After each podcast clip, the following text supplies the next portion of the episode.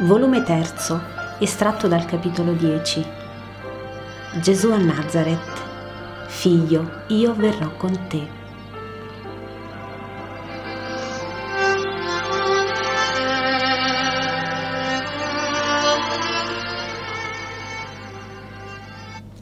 Gesù è solo.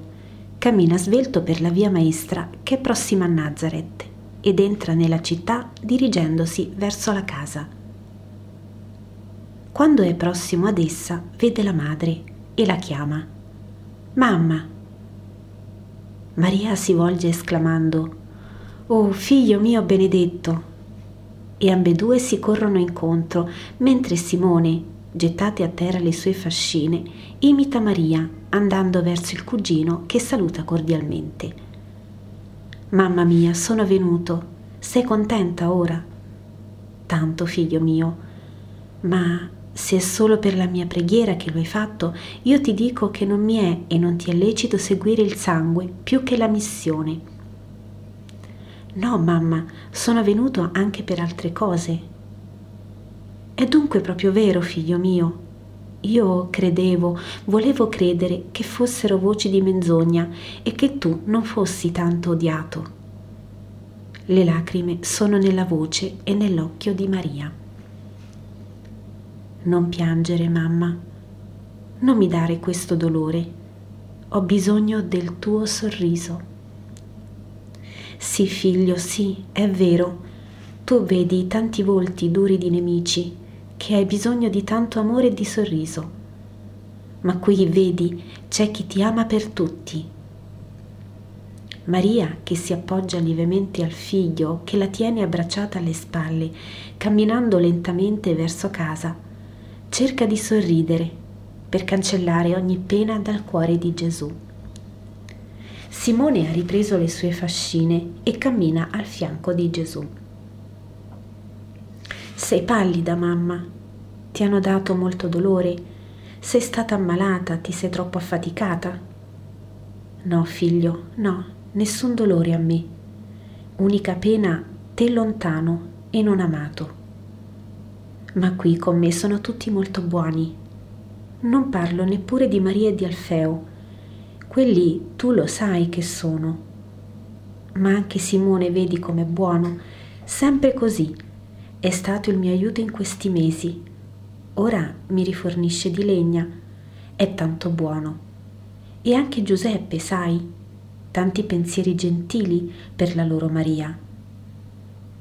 Dio ti benedica, Simone, e benedica anche Giuseppe, che ancora non mi amiate come Messia ve lo perdono. O all'amore di me Cristo verrete, ma come potrei perdonarvi di non amare lei?» «Amare Maria è una giustizia e una pace, Gesù, ma anche tu sei amato. Solo ecco, noi temiamo troppo per te». «Sì, Simone, mi amate umanamente, verrete all'altro amore». «Ma anche tu, figlio mio, sei pallido e smagrito». «Sì, più vecchio sembri, lo vedo io pure», osserva Simone. Entrano in casa e Simone, deposte al loro posto le fascine, si ritira discretamente. «Figlio, ora che siamo soli, dimmi la verità, tutta. Perché ti hanno cacciato?» Maria parla tenendo le mani sulle spalle del suo Gesù e lo fissa nel volto smagrito. Gesù ha un sorriso dolce e stanco. «Perché cercavo di portare l'uomo all'onestà, alla giustizia, alla vera religione. Ma chi ti accusa? Il popolo? No, madre, i farisei e gli scribi, meno qualche giusto fra essi». «Ma che hai fatto per attirarti le loro accuse?»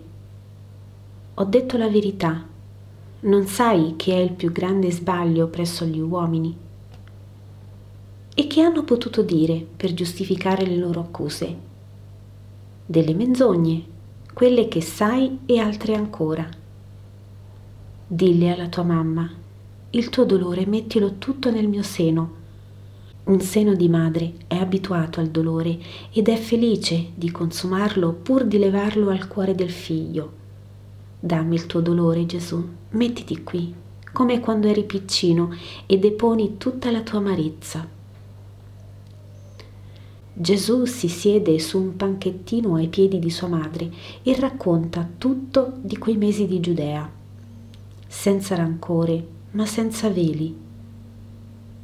Maria lo accarezza sui capelli, con un eroico sorriso sulle labbra che combatte con il luccichio del pianto che è nell'occhio azzurro. Gesù dice anche le necessità di avvicinare donne per redimerle e la sua pena per non poterlo fare per la malignità umana. Maria assente e poi decide: «Figlio, non mi devi negare quanto io voglio. D'ora in poi verrò io con te quando tu ti allontani, in qualunque tempo e stagione e in qualunque luogo. Io ti difenderò dalla calunnia. La sola mia presenza farà cadere il fango. E Maria verrà con me, lo desidera tanto. Questo ci vuole presso il Santo e contro il demonio e il mondo, il cuore delle mamme».